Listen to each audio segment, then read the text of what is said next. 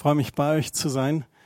Psalm 51 wollen wir heute anschauen.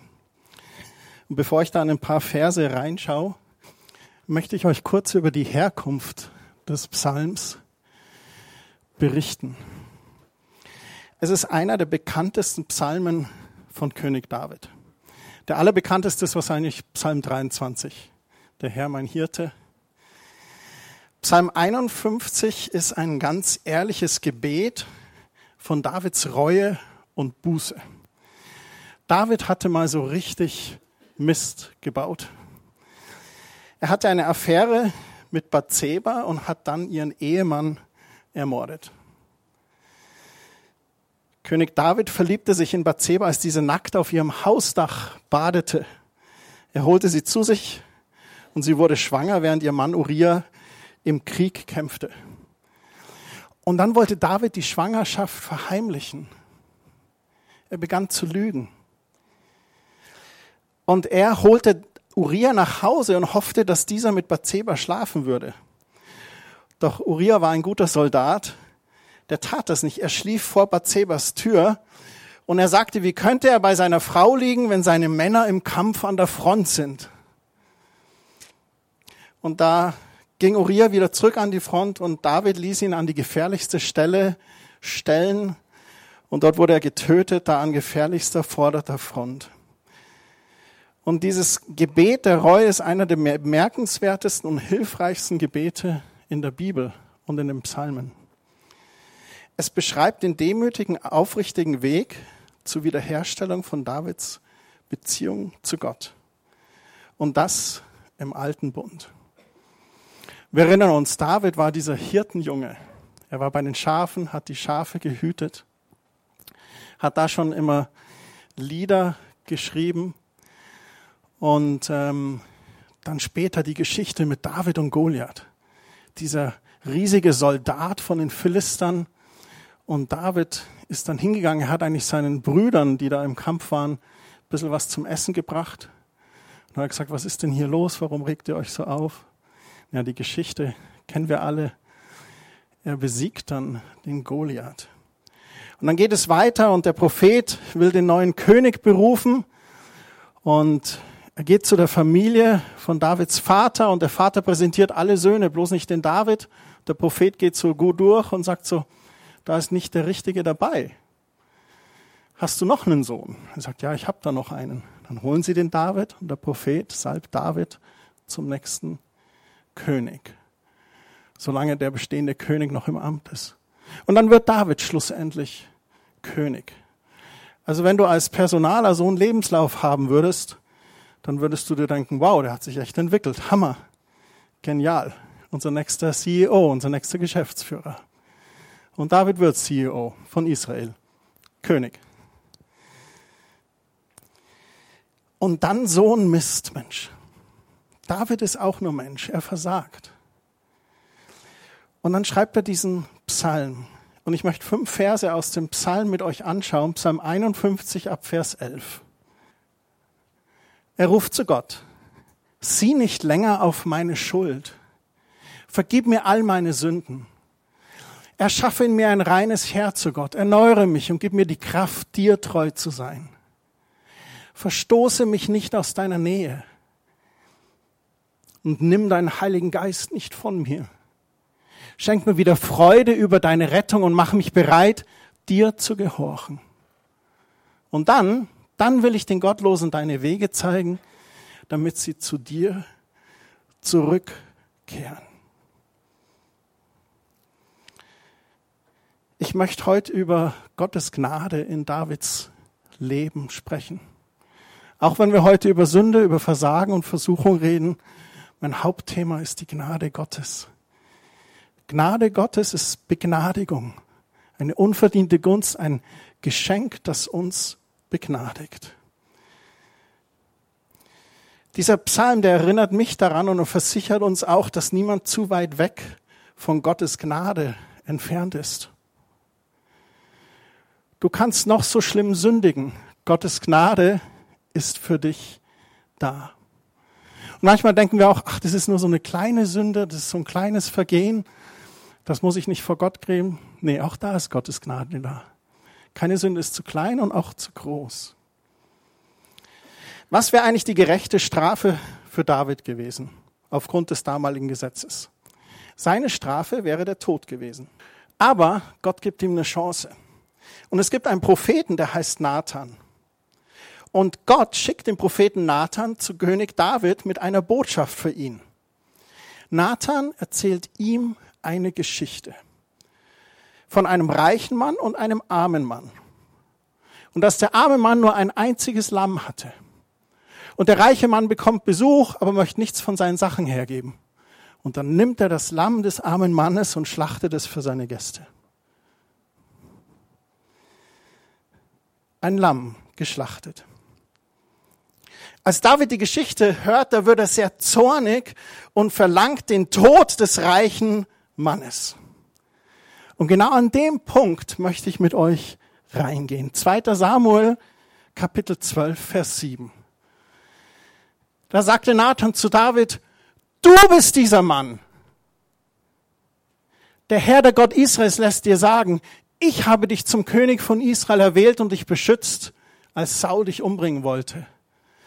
Den gesamten Reichtum Sauls und auch seine Frauen habe ich dir gegeben. Ganz Israel und Juda gehören dir. Und sollte dir das noch zu wenig sein, würde ich dir sogar noch mehr schenken.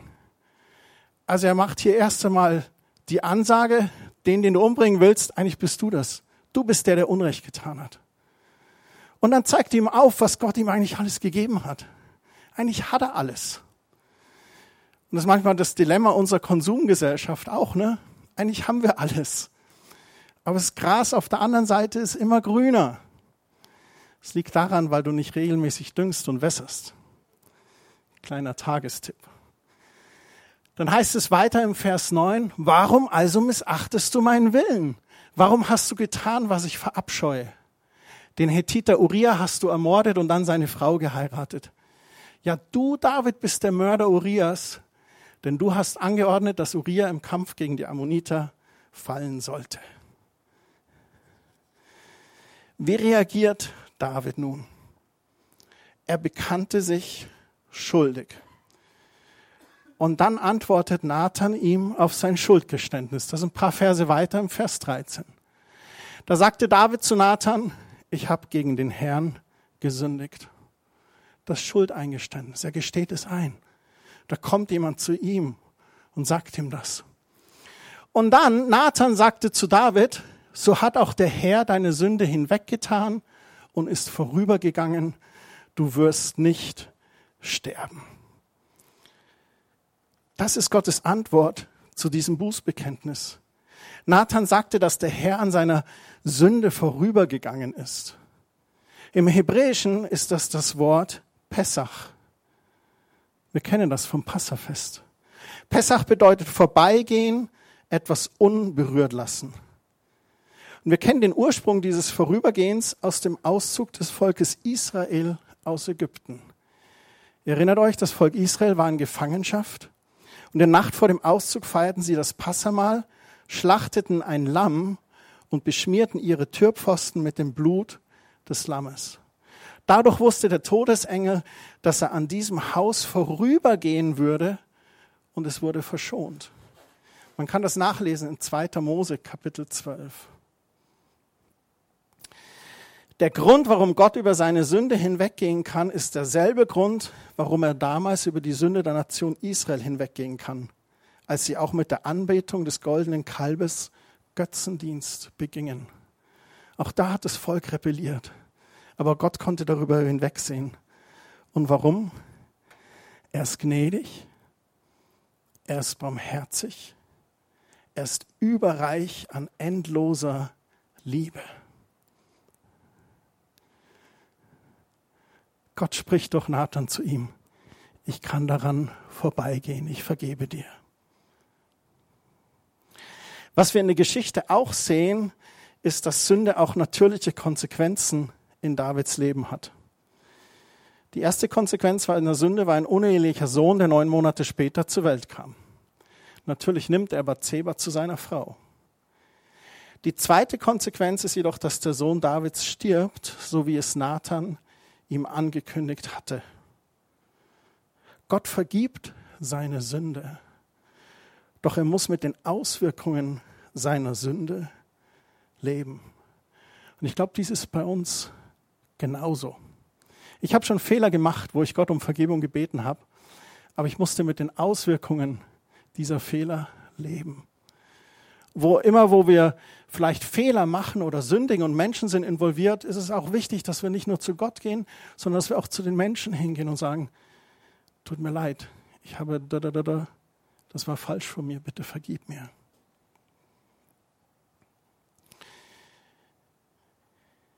Interessant ist hier, was ich noch bemerken möchte, Gott schickt Nathan in Davids Leben. Ist das nicht stark? Und weißt du, dass Gott Menschen in dein Leben schickt, die bei dir Dinge ansprechen, die dir vielleicht mal was sagen? Nun bin ich zufällig mit einer Prophetin verheiratet. Gott nutzt Kerstin, um mir manchmal Dinge zu sagen. Gott nutzt Freunde, um mir manchmal Dinge zu sagen.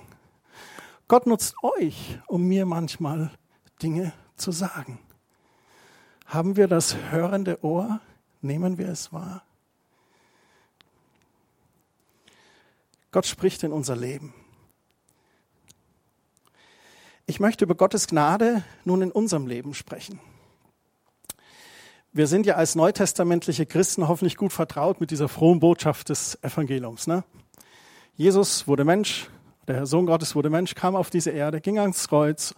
Ohne Fehler und Sünde hat er all unsere Schuld auf sich getragen. Und die frohe Botschaft des Evangeliums ist, dass es nicht unsere eigene Kraft und guten Werke sind, die uns erlösen von dieser Sünde, von dieser Schuld, von dieser Scham, sondern das Blut des Lammes.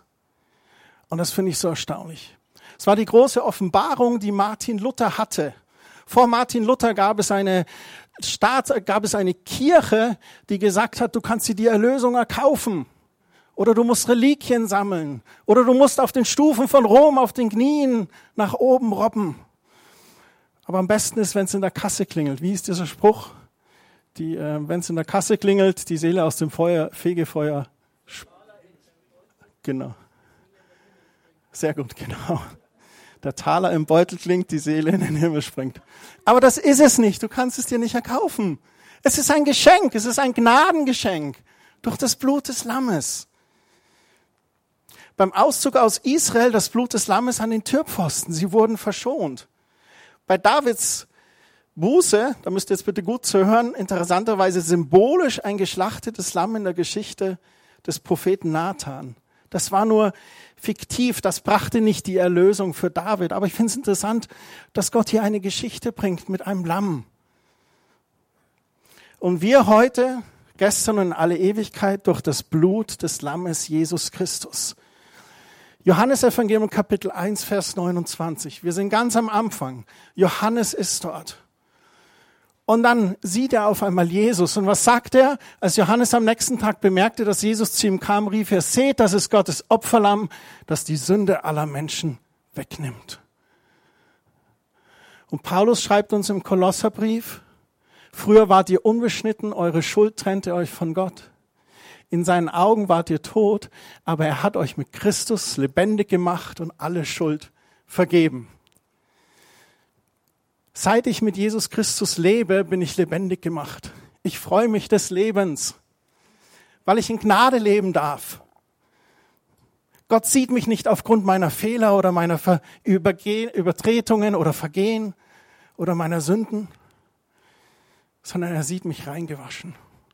Kind Gottes, Sohn Gottes, Tochter Gottes.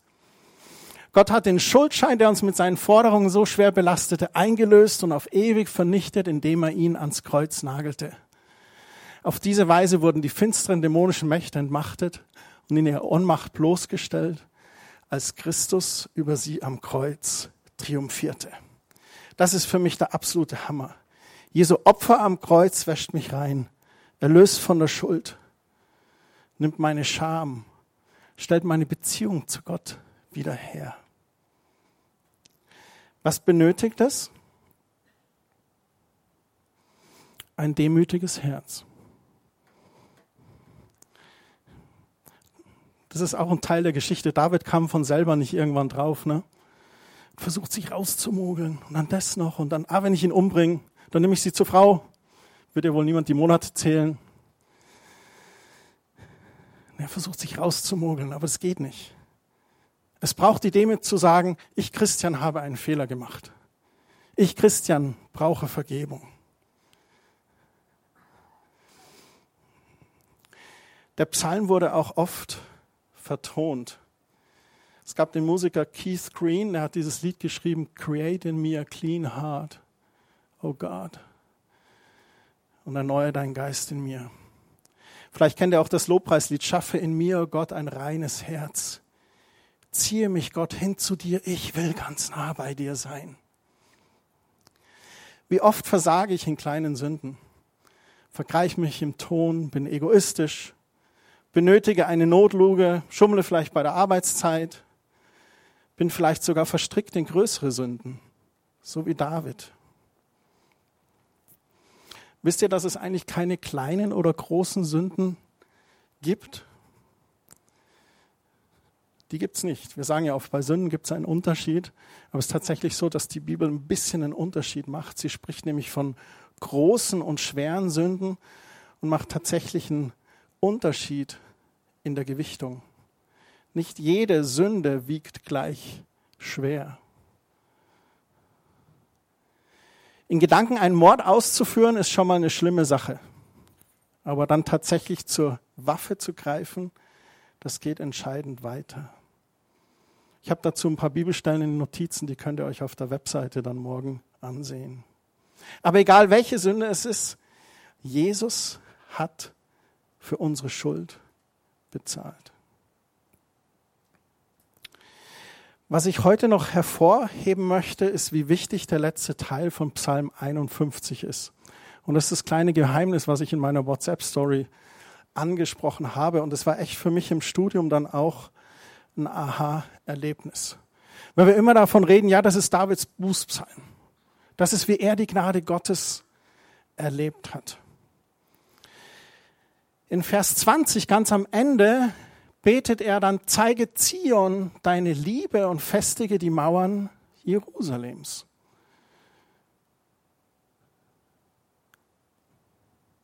Man könnte jetzt denken, dass David vielleicht hier in so einem historischen Kontext betet. Als König David, jetzt ist er wiederhergestellt und ist sich seines Amtes bewusst und möchte für Jerusalem Gutes tun. Er möchte, dass die Sünde, die er begangen hat, keine Wirkung für Jerusalem hat. Aber ich glaube, es ist mehr als das. Vers 21 heißt es, dann werden dir unsere Opfer wieder gefallen, durch die wir bekennen, du bist unser Herr. Was ist die Bedeutung dieser Sätze? Warum auf einmal diese beiden Sätze am Ende dieses Psalms?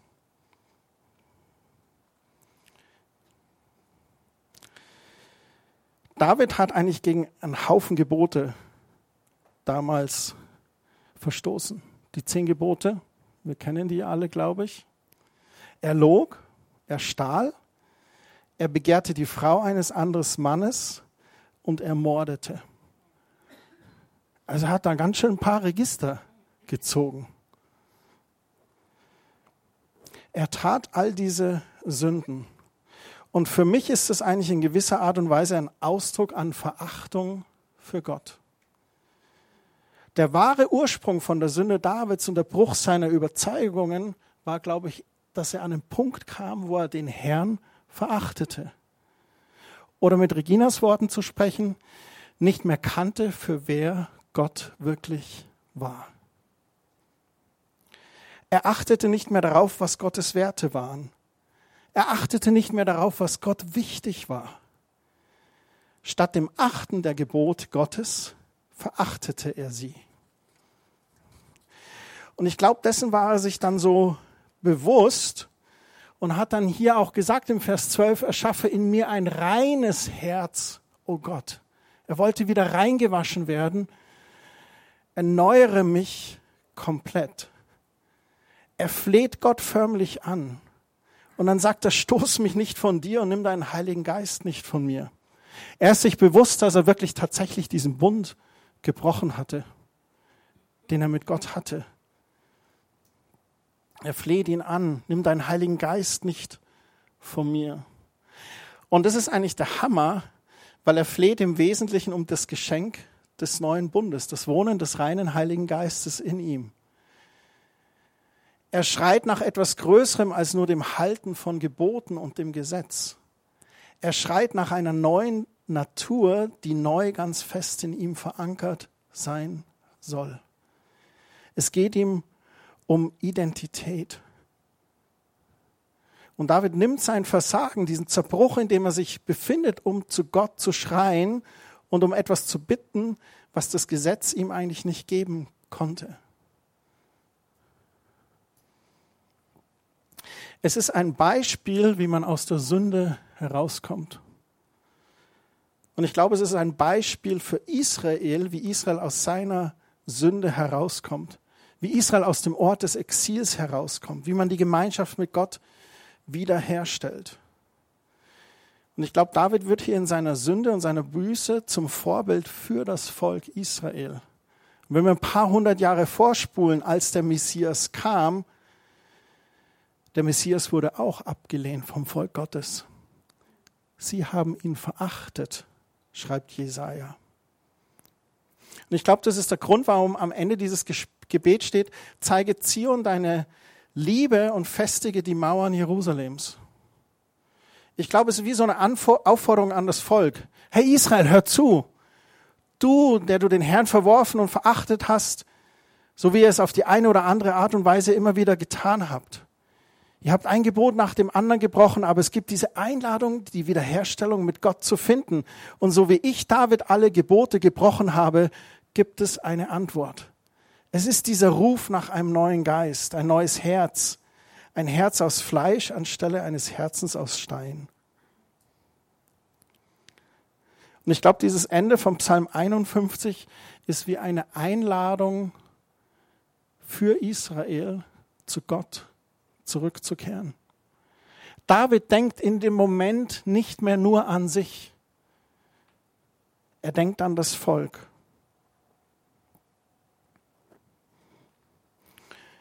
Und das wird auch in diesen Versen 14 und 15 deutlich. Schenk mir wieder Freude über deine Rettung und mach mich bereit, dir zu gehorchen.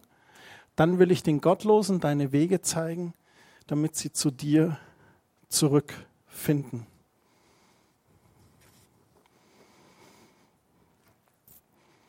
Und ich glaube, das ist das große Geheimnis dieses Psalms am Ende. Am Ende des Tages geht es in unserer Buße und Reue nicht nur um uns, sondern es geht um unsere Geschichte, um unser Leben, wie wir Gott erfahren haben. Und dass dies ein Spiegel ist für die Menschen, mit denen wir leben und die uns sehen. Und das war stark für mich, das hatte ich vorher nie so gesehen. Und ich glaube, ich habe das gesehen, weil dieser Satz, unser Umfeld hoffnungsvoll verändern in unserer Vision für diese zehn Jahre, so viel gearbeitet hat an meinem Herzen. Früher dachte ich immer, hier geht es nur um David. Nee, hier geht es um sehr, sehr viel mehr. Hier geht es um ein Beispiel dafür, wie wir Wiederherstellung unserer Beziehung mit Gott finden können. So, was ist mein Resümee vom Psalm 51? Und da möchte ich jetzt auch zum Ende kommen. Menschen machen Fehler und sündigen. Als zweites, Gott ist gut und gnädig.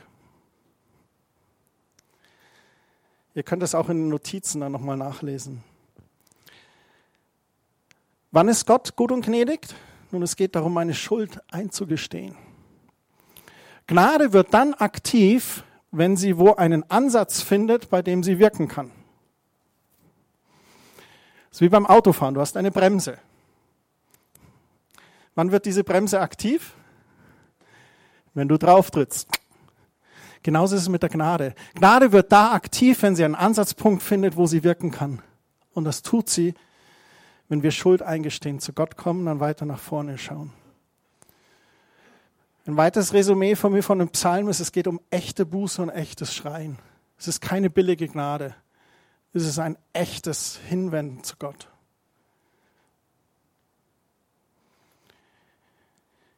Gott hatte einen Plan für David. nach diesem allen. Und das ist auch ein Resümee für mich von diesem Psalm. Der Sohn, den er unehelich zeugt, der stirbt zwar, aber er zeugt dann nochmal einen Sohn. Und dieser Sohn ist Salomo. Sehr gut. Da kennt jemand seine Bibel. Gott hatte einen Plan für David, trotz allen Versagens Salomo. Die Linie ging weiter. Und Salomo, ein erstaunlicher Mann Gottes auch. Und das zeigt mir für mich wiederum, Gott hat auch für mich einen Plan, für mein Leben. Und das ist die eigentliche Gnade. Selbst da, wo ich versage, wo ich Fehler mache, wo ich sündige. Solange ich da mit Gott Hand in Hand arbeite und immer wieder an dieser Gnade anzapfe, in Gnade lebe, da hat auch Gott einen Plan für mich und für mein Leben und bringt Dinge weiter voran. Und das soll keine billige Gnade sein, so nach dem Motto, oh ja, wieder mal gesündigt, sondern nee, es geht um Transformation, es geht um Veränderung, diesen Prozess der Jüngerschaft, natürlich auch zu lernen aus Fehlern. Und Gott hat auch für mich einen zweiten Plan. Das sehe ich auch in dem Psalm. Mein Leben soll ein Beispiel für die Gnade Gottes für alle Gottlosen sein, damit sie zu Gott zurückfinden. Was gibt es denn Schöneres? Ich erfahre die Gnade und ich darf sie vorleben und weitergeben. Es gibt den Thomas Harry, der hat hier dieses Buch voll Vertrauen geschrieben. Und das Buch hat die Kerstin mich begleitet in unseren Urlaub. Wir haben da jeden Morgen ein Kapitel gelesen und Andacht gemacht. Und ähm, er schreibt da auch über Gnade. Und das finde ich echt stark, wie er das beschreibt. Und ich möchte da zwei Absätze kurz vorlesen. Ähm, ich weiß nicht, wie es dir so geht, als, als Person oder als Mann. Oder bei mir zum Beispiel in, in meiner Ehe, ich sehe immer den Stachel im Auge meiner Frau, aber nie den Balken vor meinem Gesicht.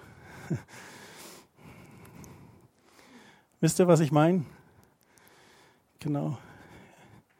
Und als Pastor sowieso. Ich habe 100 Tipps, wie andere Leute ihr Leben leben sollten. Aber ich muss an meinem Balken arbeiten. Und das ist eigentlich auch das wunderbare Gnadengeschenk. Und ich möchte hier vorlesen aus diesem Buch, das ist übertitelt Den eigenen Abgrund nicht fürchten. In meiner Tätigkeit als Lehrer, Pastor und Mentor begegne ich regelmäßig Menschen, denen ich eine tiefe Erfahrung der Gnade Gottes wünsche. Einige von ihnen haben vorsichtig damit begonnen, sich mit den unschönen Seiten unter der Oberfläche ihres Lebens auseinanderzusetzen. Zögerlich lassen sie die Wahrheit über sich selbst zu.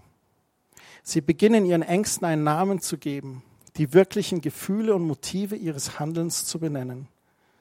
Dann aber kommt oft und unvermittelt der Moment, wo sie den Prozess abbrechen. Weshalb? Ihr Boden beginnt zu wackeln. Ihr Selbstbild bekommt Risse. Ihr Fundament erweist sich an einigen Stellen als morsch und faul. Aus Angst zu verlieren, was sie bisher gehalten hat und auch davor nach außen ohne Klarlack dazustehen, stülpen sie schnell einen Deckel über ihre unschöne Innenwelt und machen weiter wie bisher. Was passiert? Sie erlauben den ungelösten Mustern und fragwürdigen Sehnsüchten in den Tiefen ihrer Seele weiterhin ihr Unwesen zu treiben. Weshalb brechen Menschen den Prozess ab, der ihnen Heilung und Erneuerung bringen könnte? Meine Vermutung, sie trauen der Gnade nicht.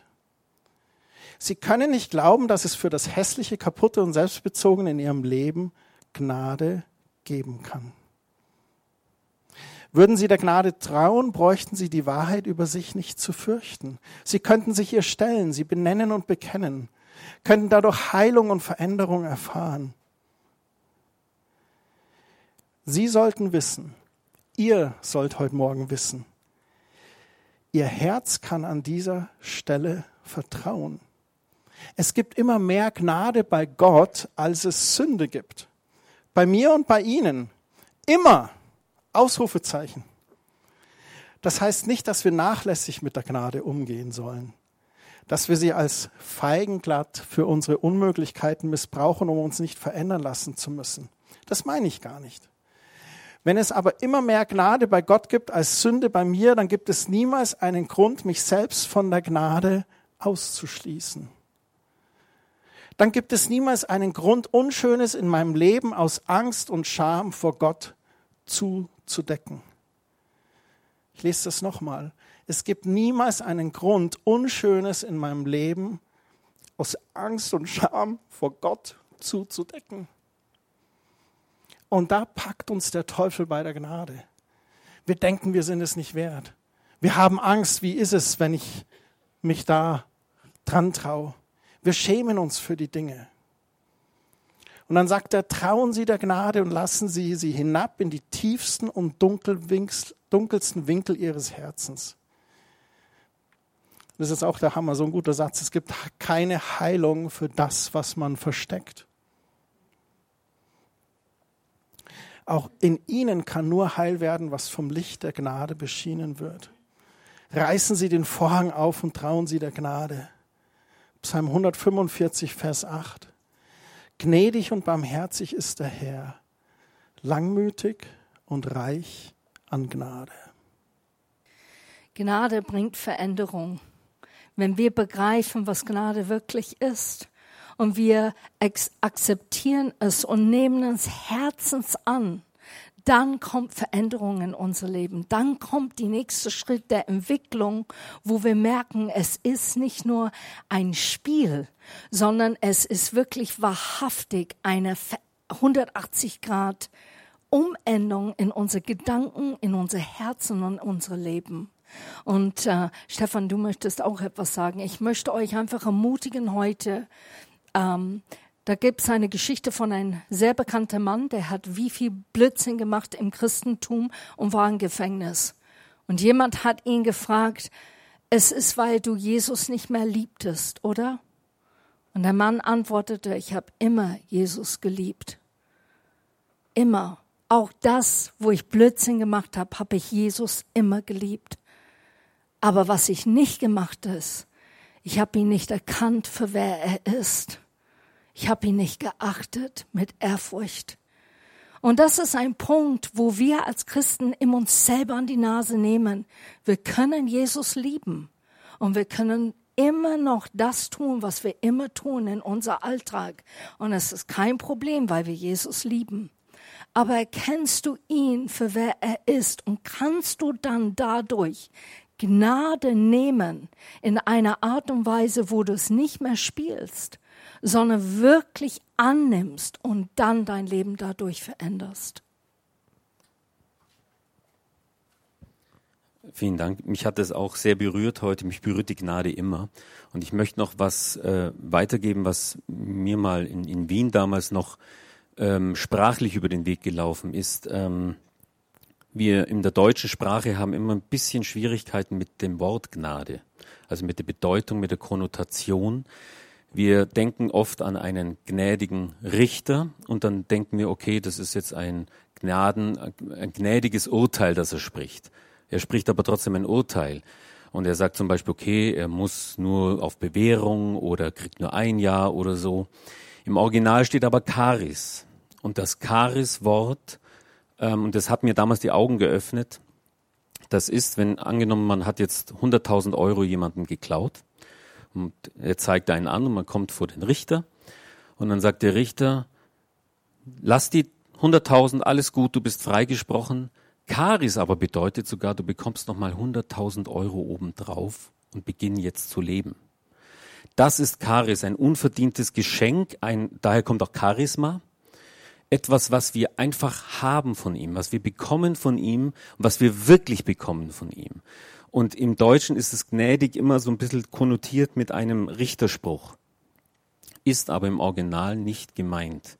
Das wollte ich nur noch äh, kurz mitgeben, damit ihr die Tiefe von Charis bzw. Gnade verstehen. Ich möchte euch jetzt einen Moment der Stille anbieten und einfach reflektieren über die gesprochenen Worte, das Wort Gottes, was Kerstin und Stefan auch gesagt haben. Und wenn es Dinge gibt, wo ihr Gnade Gottes in Anspruch nehmen möchtet, dann tut es einfach dort am Platz, wo ihr jetzt gerade sitzt. Bitte Gott um Vergebung, wo euch Dinge vielleicht angesprochen haben und schwimmt in seiner Gnade. Helga?